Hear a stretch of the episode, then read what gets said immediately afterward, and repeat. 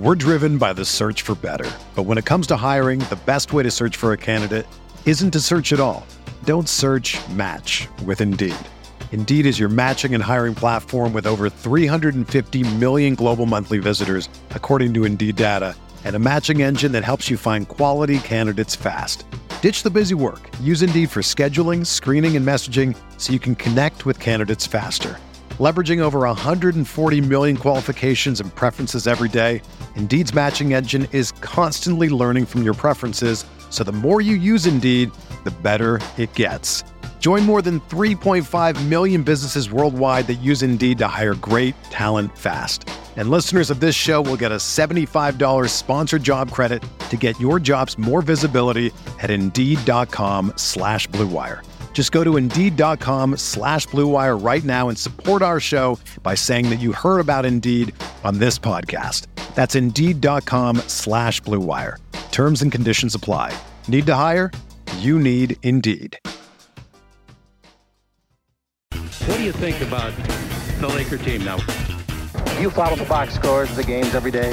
Just the Lakers. You're kidding. That is really a compliment.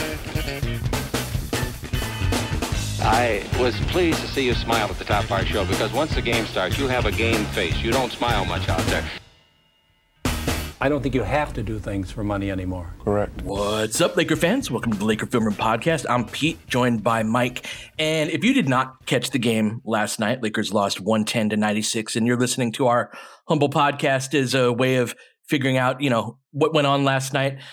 It was bad. About as bad as the energy and vibes have been all season. Mike, you asked me yesterday a tangible thing that I wanted to see going into this stretch in January, and the top line item for me was organized offense. The Lakers then go out and turn the ball over 10 times in the first quarter, tying a franchise record. They shoot 14% from three, which I think was the worst mark at a certain volume of any game this season. And Miami's zone defense flummoxed them to a point where at the end of the game, Stu Lantz, who's seen how many thousands, tens of thousands of basketball games, said, "I've never seen an NBA game that had that much zone in it." And then afterward, James Worthy was ripping them just about what an unacceptable performance it was. Mike, they looked dispirited and disorganized. It was a rough look on TV. What was your perspective from up close? Yeah, all of that, except that being there in the building and then in the post-game locker room just amplified it more, because you can it's weird sometimes to tie the lack of whatever it was, energy or je ne sais quoi, something was missing to start the game, and it just kept compounding itself. And I think that the Miami Heat were a particularly rough opponent in this context. And in their unconventionality, even though they've run this zone in some aspects for years, you know, under Spoelstra, the way that it was kind of unleashed to play out against what some of the Lakers' weaknesses are at the moment, and especially when energy wasn't being applied to the solutions. It was 10 first quarter turnovers, which was a record that the Lakers have. So speaking of Stu Lantz talking about the zone and him never seeing that much, that was the most turnovers they've ever had in the first quarter. And that is crazy. It was just some of the turnovers were like not even necessarily the zone, just, you know, one. I remember Max Christie just looking at LeBron and then just kind of like bouncing the ball on the ground when the defender was stepping in front. Just crazy type of turnovers that kept building. And so that we can talk about the micro, but the larger part of this, Pete, is coming off of that road trip. There were all of these ready-made excuses for the team that we've talked about, and many of them valid. Like the Lakers had played the most back-to-backs in the league. They had played the most road games to that point. They had played the most difficult part of the schedule by having to ramp LeBron up to a playoff level in the in-season tournament. And all of these things that had been true, and they had been playing tough opponents. They had just gone to OKC. And by the way, won and played well. A team that has been murdering groups, including Boston last night since then, and Minnesota. And like, so like the basketball was still, even though they were losing some games, there was a level of competition and, you know, a couple of things missing and injuries, but it wasn't that bad. And the way that January was built, and part of this is by me and other reporters asking leading questions along these lines, but hey, once you get home, right, then that's time to cook. That's time to start to get back in the win column and to just galvanize and to play better and to find ways to work as a unit. And then when they come out and play like that, that's what I mean about the energy. It's just kind of, it's not, this was not the back-to-back that was on the road, the 3 games in 4 nights. In fact, they had 2 days off before the game. And so for it to happen in that context, that's where the alarm bells start to go off early in the game. And then they don't get better as the game goes on, except for Anthony Davis, who was spectacular. Again, destroyed Bam. He had 29, 17, 6, 5, and 3. And so he was able to bring it. And, you know, I thought Austin actually from an energy standpoint brought it pretty well. But like as a team, the lack of cohesion and connectiveness, Pete, was stark. And the basketball gods can have a sense of humor in that respect, because there's no team that has deeper roots in that way of cohesiveness and knowing what their system is than Miami, right? And so you see two teams kind of on the opposite ends of this spectrum of this constantly shifting lineup. We changed our offense, our base running lanes at the very least to begin the season. And part of the reason why Stu Lantz ends that game saying, I've never seen an NBA game with that much zone in it, is because, and he spoke about this too, when you did a hit with him on air, and he was like, well, zones are kind of a surprise defense. And the very nature of zones is that they give up shots, they concede particular looks that you just have to figure out how to get to them. And most of the time, teams can figure out how to get to them in ways where the first couple possessions that you run it, zones have a lot more value, but there's a diminishing returns to it because eventually you figure out the Rubik's Cube. We never did. And that, I think, is a bit of an indictment of the coaching staff. And that's something that's why you don't see teams stay in zones for that long. And so seeing the team look that out of sorts, we have 2 starters that don't even score a point.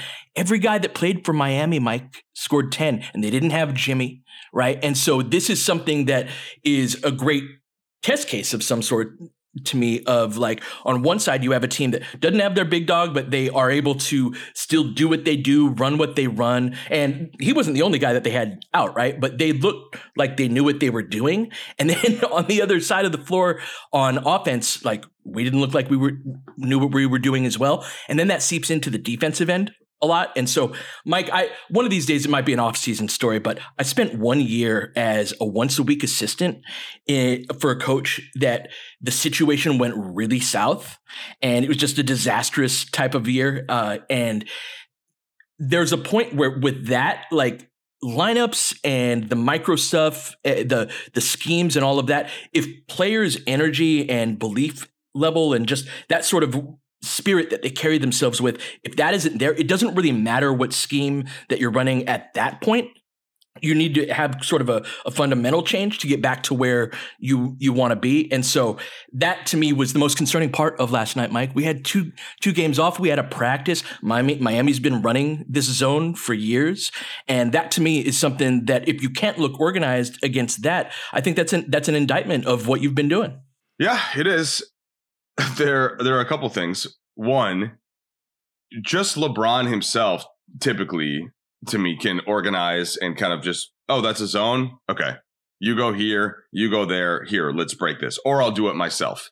And LeBron was off yesterday, right? LeBron was 6 for 18 from the field. He was 0 for 6 from 3. He from an assist to turnover ratio, he was fine. He was 9-2.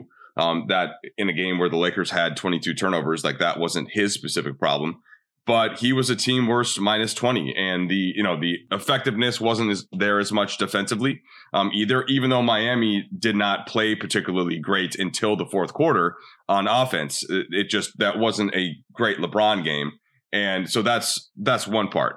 Then if you look at, so 2 starters, and the starting lineup has changed for a 3rd straight game. And, again, part of this with Hachimura and Russell both out, but, nonetheless, Taurean Prince and Cam Reddish both go scoreless.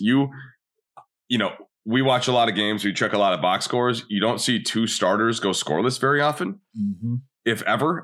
Maybe it's happened another time this year. I haven't seen it from a Lakers standpoint. I'd have to check and see if it happened for another team. But, Reddish only took 1 shot in his 18 minutes. Prince took 6, 5 of them were threes. They were all misses. And it's hard to square those 2 things at the same time. Like, on the one, LeBron playing 38 minutes and scoring 12 points and struggling to that degree, and then having 2 starters while you have 2 other starters actually play pretty well, even if it was mostly in sort of either, in Austin's case, solo attack mode and finding a way to get his own shot. And although he did have some good passes, and then AD was the one that started to break the zone at certain points. And Miami was just like, we're still going to stick with it anyway, you know, and that's let alone what was happening off of the bench. So it's just I asked a couple of guys after the game about the lack of cohesion, and Austin, I thought, had the right answer in that, you know, sure, can be different rotations. Guys can be hurt. It's still our job to go out and play well, no matter what's going on. Like that, this is a little bit what you were alluding to, Pete, is that no matter what the lineup is, no matter what the scheme is, like it's NBA basketball. These guys are NBA basketball players, and it has to be better than that. So that's true. And yet I think the systemic issue with the changes in not just the rotation and the lineups and the schemes, that it's just hit a boiling point where there's just some level of confusion out there. And the Miami zone, again, compounded that. But I don't know that a player on the team, if you asked, could just tell them this is what's going to happen tomorrow, you know, with what the groups are. Some of that has been forced upon the team, and some of it has been by the constant tinkering and just not being able to decide what the group is and what the style is. And that leaves Lakers in a pretty discombobulated place. So let's take a break. Keep talking about it. We're driven by the search for better. But when it comes to hiring, the best way to search for a candidate isn't to search at all. Don't search, match with Indeed. Indeed is your matching and hiring platform with over 350 million global monthly visitors, according to Indeed data, and a matching engine that helps you find quality candidates fast. Ditch the busy work. Use Indeed for scheduling, screening, and messaging so you can connect with candidates faster. Leveraging over 140 million qualifications and preferences every day, Indeed's matching engine is constantly learning from your preferences. So the more you use Indeed, the better it gets. Join more than 3.5 million businesses worldwide that use Indeed to hire great talent fast. And listeners of this show will get a $75 sponsored job credit to get your jobs more visibility at Indeed.com/BlueWire. Just go to Indeed.com/BlueWire right now and support our show by saying that you heard about Indeed on this podcast. That's Indeed.com/BlueWire. Terms and conditions apply. Need to hire? You need Indeed. Another day is here, and you're ready for it. What to wear? Check. Breakfast, lunch, and dinner? Check. Planning for what's next and how to save for it? That's where Bank of America can help. For your financial to-dos, Bank of America has experts ready to help get you closer to your goals. Get started at one of our local financial centers or 24/7 in our mobile banking app. Find a location near you at bankofamerica.com/talktous. What would you like the power to do? Mobile banking requires downloading the app and is only available for select devices. Message and data rates may apply. Bank of America NA, member FDIC. So, Mike, this then begs the question of, what's next? We've got the Memphis Grizzlies, a different team than the team that we've faced prior with Ja back. We've got a stretch of games coming up against solid to good teams that if we play like that, that was a game, Mike, where the first half, I spent the entirety of it, how are we only down by blank? Because the only reason we were even close in that game is because Miami wasn't playing that great, particularly on offense. Duncan Robinson could not hit a shot. They had a lot of like open looks, and then it's funny in the fourth quarter, and this is, I think, part of some of our more permanent issues is the thing that we found that started to really work against their zone was AD and Wood high-low type of stuff, especially when he can't shoot. You know, that is a way to exploit the types of zones that they were running. But then you have a foot speed issue, right? And we had a hard time getting out to three-point shooters in the Wood and AD type of lineups. And so we've got some teams coming up, Mike, that if we can't get on track, then there's going to be some difficulty. And so how do you get out of this, Mike? How do you get out of this sort of malaise that the team is in? Well, I want to layer in one other part of this, even though I was the one that just told you, let's do a what happens next thing. Because as you were discussing this, well, here's the larger problem. Just look at the Western Conference, and I mean, the Lakers very suddenly went from being in-season tournament champions and kind of in that battle for a top four seed to now they're 10th. And in some ways, like, actually, I need to update that page because they might even be 11th. Okay, no. So they're essentially tied with Golden State, right, in the 10-11 spot. And the teams ahead of them are for the most part playing very good basketball and are cohesive. And so there's now a pretty good amount of separation between the Lakers, who are 5 games back of the 4 seed, which is the Clippers, and the Nuggets, the Thunder, the Wolves, of course, well ahead of that pace. Then you've got a team that's not playing particularly well right now in Sacramento, but is 7 games over 500.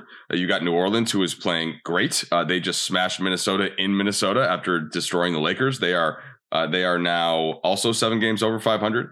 You've got Dallas, who is not playing well either, but has Luka. They're 5 games over 500. Houston is the team I think that could drop some. They're in the 8th spot. And then Phoenix is playing much better since Beal got back. And as I say that, Kevin Durant is hurt and missed the last 2. And so that they're about the only team that's been as injured as the Lakers. So Golden State is playing better. They've won 6 of 10 while the Lakers have lost 8 of 10. And that's the picture. And so the whole idea going into this season, I think, that we were discussing was, hey, the Lakers just made it to the Western Conference Finals. They probably at least got a little bit better based on the idea of what Gabe Vincent was going to be, and if a couple of the vet man hits and that kind of thing. And hey, they can be a solid team this year, at least not in a position where they were last year where they're fighting for the play-in. And then I think if you just stop right now and you look at the standings, oh, wait, they might be fighting for the play-in again already. You know, even if they have a great January, which is now started in the wrong way, and we were thinking, hey, if they go 10-5, and all of a sudden, you know, they're 5 games over 500 again, and they're kind of right there, but they're still going to be on the borderline then, and that to me now to peg sort of like the question of what do you do about it, and that I think it just becomes harder because the whole point of the season and of LeBron's year 21 and this push is to. Can the Lakers get in a position to really make a run to try and win the title? Like that was the conversation. And now if you're going to have to just fight again to get into that playoff position and mix, not that they can't get out of it, Pete, there are things that can happen. We're going to talk about it, but that changes that whole story that I think we had built about how do you actually win in the postseason? And it's by not taxing LeBron and secondarily AD in a regular season to the point where they're playing must-win basketball in January and February. And so there you go. That's just adding a little bit of doom and gloom in the context of the Western Conference to the fix. And I want to just see if you are on that page with me before we talk about where they go next. Yeah, so that is one of the comforts that I take, Mike, with respect to there are so many teams that make some version of the postseason and we've done the play-in a couple of times before that we can, I think getting to the point where you're in the final 8 after the play-in tournament is over, I think that's still a very reachable goal. And at that point, your record resets. And if nothing else, last season should show us the degree to which a season can flip. Now, I'm less optimistic at this point than I was even a year ago, as odd as that would have sounded a year ago, because like I kept saying, $66 million in expiring contracts can get you a lot of player in the modern NBA. The Lakers do not have that this year. And so there isn't a massive roster overhaul. But while I do think that there are some roster changes needed, it's the earlier, more core problem is that this group is not connected. This group is not coordinated and cohesive. And you can get that out of a middle school team. You can get that out of a high school team. That is not something that is related specifically just to the talent that you have.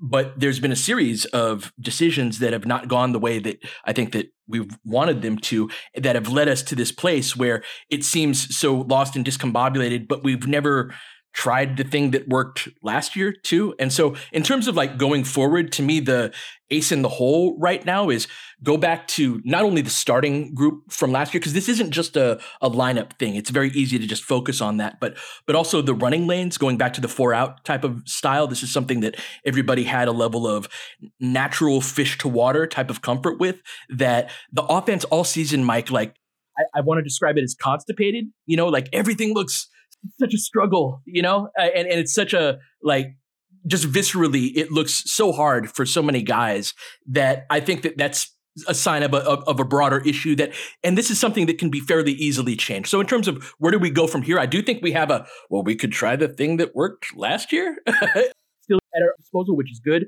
but we're in a rough spot, man. You know, I was just debating how much I want to talk about your constipation reference. It's just, which I enjoy. I've got a lot of flaws physically, really bad back, had a back surgery in 2004, stuff like that. But do have a smooth system, so that is one thing that, I don't know why I'm sharing. Breaking news here on the LFR pod, Mike Trudell is regular. Just constipation has not been one of the issues that I have physically. So I guess that's good. And I'm using it to turn this positively for the Lakers, and that, yes, they do have a group and they have enough players on the roster that can play a certain way because they've shown it before in the highest level.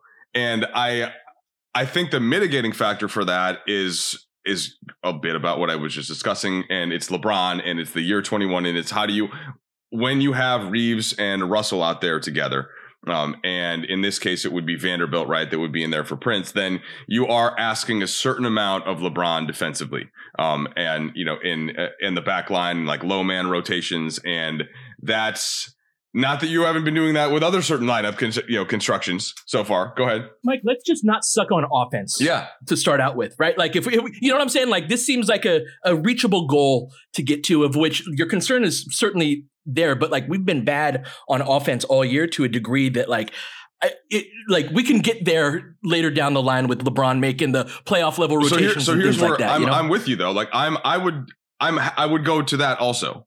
Or even if you want to have it be like Prince in for Russell or something, but like to me, Reddish is the guy that has been struggling some, and he doesn't provide what Vanderbilt does in terms of energy and just go and finding who the best guy is to guard and letting him do that and not having him switch. Like let Vanderbilt do the thing that makes him special. The thing that makes him why is he in the NBA? Because he is extremely athletic and big while still being quick, and therefore he can guard all types of dudes and give them hell and make Brandon Ingram and Luka Doncic be like, this guy? No, that's what he can do. And then when he's the one guy on offense whether he's in the dunker spot or even he's in the corner sometimes, like that's okay. The teams aren't really guarding and worried about Cam Reddish either. And so that either way, it's like it's Prince in if you want for shooting in this purpose, or if it's D'Lo, and then you're losing a little bit defensive. But either way, like both of those two groups, I think could work. And so pick which one will, and then stick with it. And I guess the sticking with it part has been tough because guys are being injured so often that they literally haven't been able to stick with one group. And most recently, of course, it's Rui who started the game, and then Russell. But that's one thing. To then bring it around with what I was saying about LeBron, I just don't know that it's going to be as effective as it was in the postseason in the first two rounds or later on in March and April because of that LeBron factor of the fact that it's January and you have to get through the whole season and he had to ramp up his body in November, December. That's the only part of it I'm saying. I think it's going to be a better solution than what's been going on so far, but I also don't think that it's going to be having the Lakers playing, at the same level as the top teams in the West right now. Certainly not, but I do think it serves as a necessary foundation, right? Like when watching this team against Miami, again, at different ends of that spectrum in terms of cohesion, just having a degree of guys that know how to play with each other and not be discombobulated in the process of that, I think is super important. So let's take another break and we'll keep it going.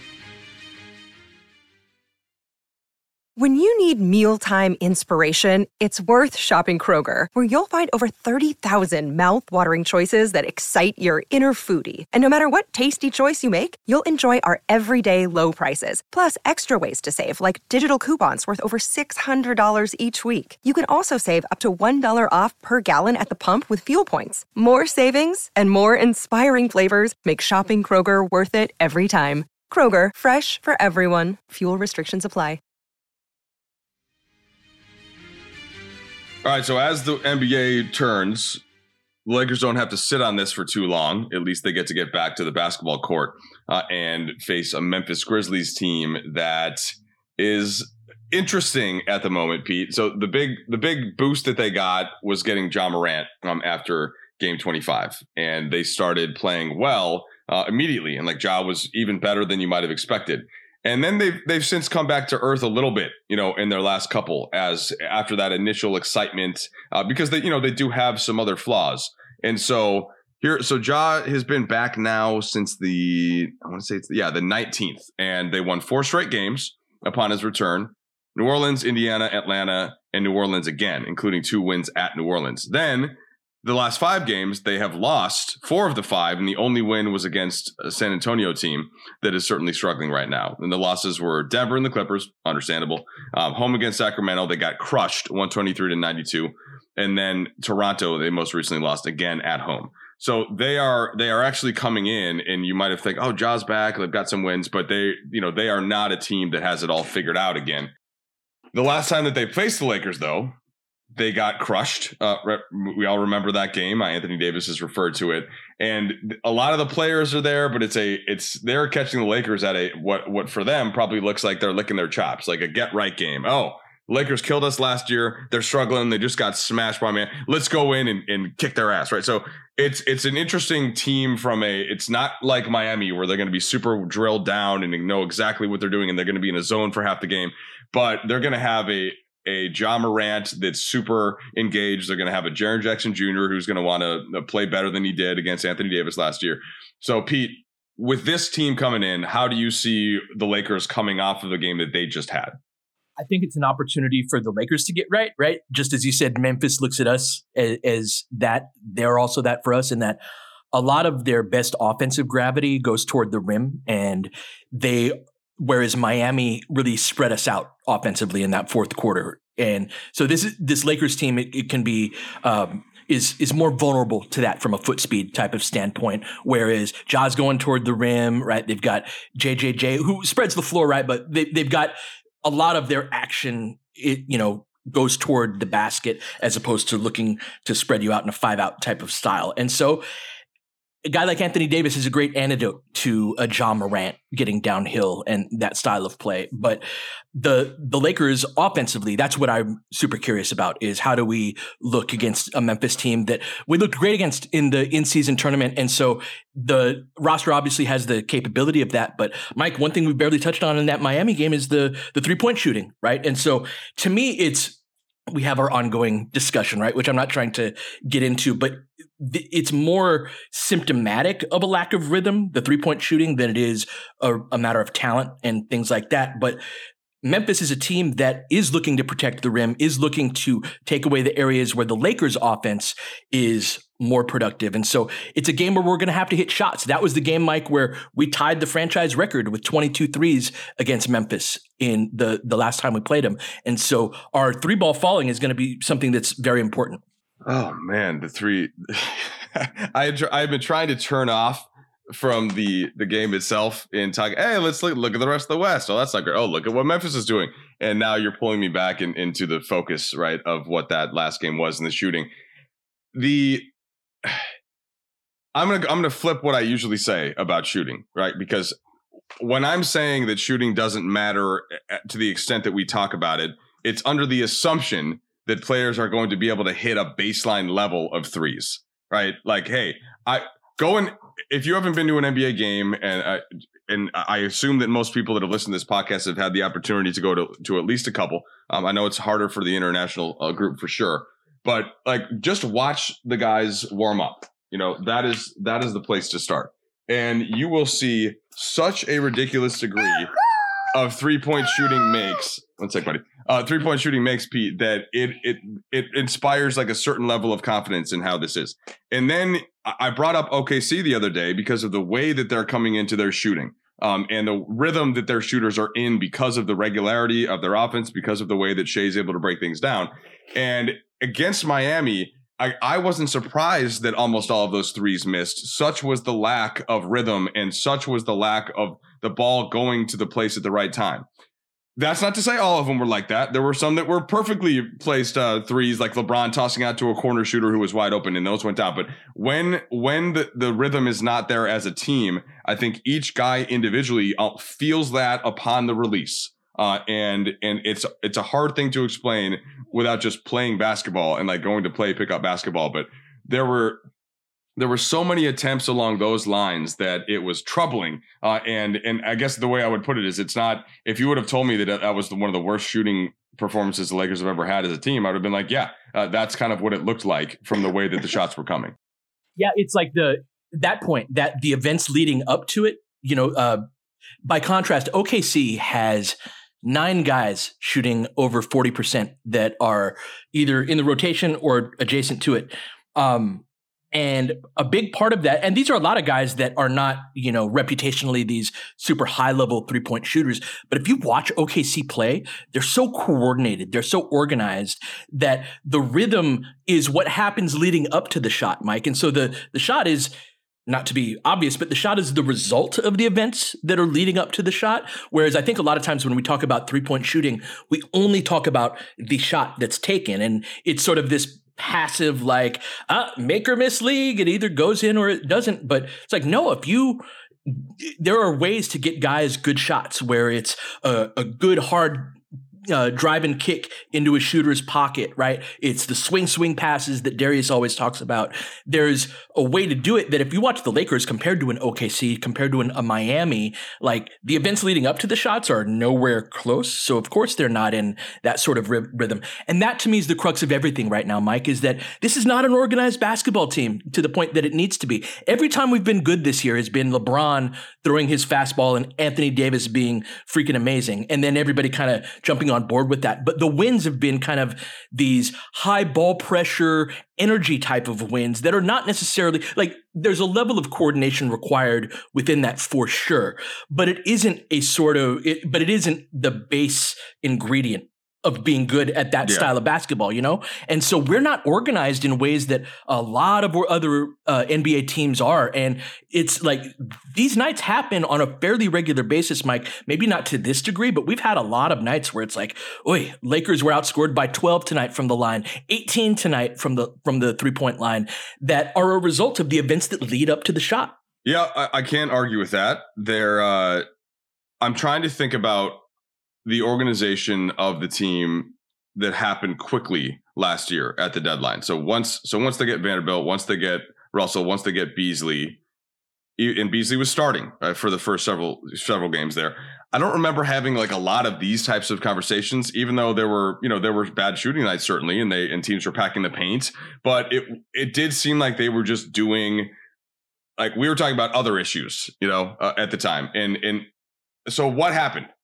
What was the thing that changed? And I guess the systemic part of it was the 5-out, trying to go to that in the offseason. And then since then, it's been just searching for the lineup and the players that are going to work together and the differences among them. But Mike, LeBron missed over half of the games at the end of last season where we were good, where we closed out the season, 19-8 record? He missed 15 games in that stretch. So if you ever have an excuse of we don't have the ability to organize or look good in this respect, it's then, right? And so the first and foremost, the Lakers were actively climbing the mountain at that point. So you have the game to game, we have to do this lock in mentality from a LeBron and AD that you're just not going to, you were making this point in yesterday's pod where it's LeBron only has so many energy points to allocate at this time of the season, whereas that time of the season was go time in a lot of ways, right? No, yeah.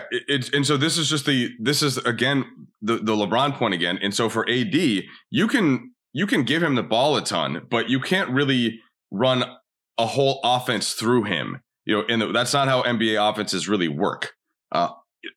There's a couple exceptions, maybe what Jokic does, but Jokic is a totally different type of player and maybe the best offensive center of all time. With Kareem and Wilt and Shaq in that mix, it's just the offense has to come and generated just literally from the bringing the ball up the floor and where the spacing is. And I guess at the end of the day, would just love them to get back to the part of it that they know for sure worked. And then even that, Pete, will be a change from what they've been doing. If they started that way, it wouldn't. And the Vanderbilt injury threw a wrench into that to a certain degree, and then trying to replace Vando with Prince when Prince is such a different type of player had a cascading type of effect. But yeah, it's going to be another change. Yeah, and there's part of there's there's part of the plan of the five out that I understood. And like, as Likewise. We were hearing it described in the preseason and the right. And there's part of it that made sense. And I think we did a couple episodes about, oh yeah, that makes sense. Like trying to modernize it some, trying to not allow teams to load up quite as much, like around the ways that they were with LeBron and AD. And so I think it's difficult to scrap something, but that maybe that's just the point that has to happen now. I think it does. Like, so first of all, going to a zone, like switching your scheme only matters to the degree that you pay attention to the details within it. So like we've gone to a zone a few times defensively this season. It never looked the way that Miami's looked last night. Right. And just like standing in the formation does not accomplish anything in and of itself. And five out basketball is more station to station basketball. It's more passing intensive. It's more player movement intensive. Whereas we went into it were largely a pick and roll and isolation type of style. And so to that point about like, why weren't we having these conversations about this last year, beyond just the LeBron and AD are locked in and it's go time, et cetera, is the reason, Mike, why 4-out style basketball is so prominent on the AAU level is because AAU teams rarely ever practice. And so it provides a spatial environment that's sort of like this blank template where it's like you can get any five guys that if you know the 4-out type of spacing and the principles within that. And when we say this, I want to be clear because it's not like we're not running any 4-out right now, but it's about your running lanes. How do you run from defense back to offense? What spots on the floor do you run to? And we currently run to 5-out type of spacing. And what that does a lot of times is shrink those gaps. We talked about this a lot earlier in the season, Mike, but this is why teams run that 4-out in the AAU and why it looked like fish to water a lot of times last year as well. I would also argue that we really miss Dennis. We really miss one more guy that can get downhill and penetrate against a defense, especially in this style of play. If you're going to run pick and roll style of basketball, if you're going to, you know, do that more ISO ball handler style of play, having a speed guy that can get to the rack. That said, Austin's been getting better at this and has figured out the 5-out from an individual standpoint in terms of getting to the rim pretty well. And I think there's something to build off of this, Mike. But yeah, that's the thing to me is that like, if you're not going to practice, like 5-out is a really coordinated type of spacing where you can't just like beat your guy off the dribble because the nearest help defender is closer. But if you know how to move it from station to station, you can get some really good looks. But if you're not practicing and if you don't have a ton of guys who've got a good amount of IQ in terms of cut, you know, screen, swing the ball type of basketball, then it's going to look really stagnant. And so that's something that if they wanted to make, that's one of the benefits of 4-out though, and that you can make that type of change in terms of your running lanes. And it is intended to work fairly early on. I just think it also has a ceiling, which is part of why I was excited to try some of the 5-out stuff, but we never got deep enough into the sequence of like how to be coordinated at it. And so now it's just this like stagnant, stuffy, even constipated type of offense. There you go. Second constipated reference again. I won't make a personal note about it this time. Yeah. So Memphis, and they have a chance to turn it around. I think what are they going to find to galvanize it? You know, what is that going to be? Who's going to lead it?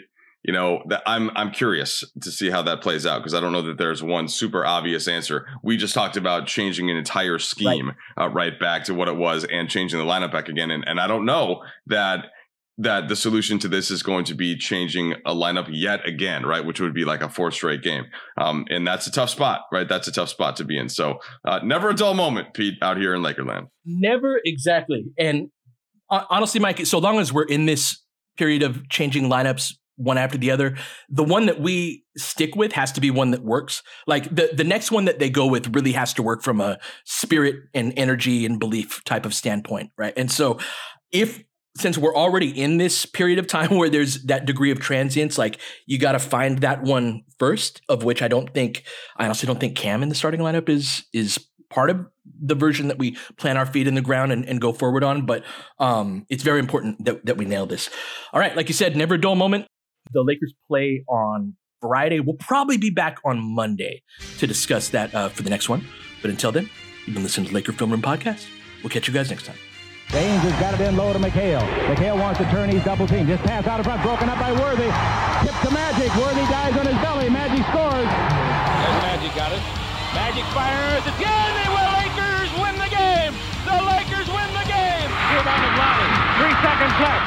That next to the winner. It's on the way. Good. Kobe Bryant, 48 points, 16 rebounds. Back with his eighth block. That ties an NBA Finals record. A lot of Laker fans sticking around for this. You're seeing something that's very rare indeed. A Laker to get MVP chance right, in Boston. Of all places. Are you kidding me? Kobe, hard to believe. Are you kidding me? Unreal. Are you kidding me? Lakers looking to push.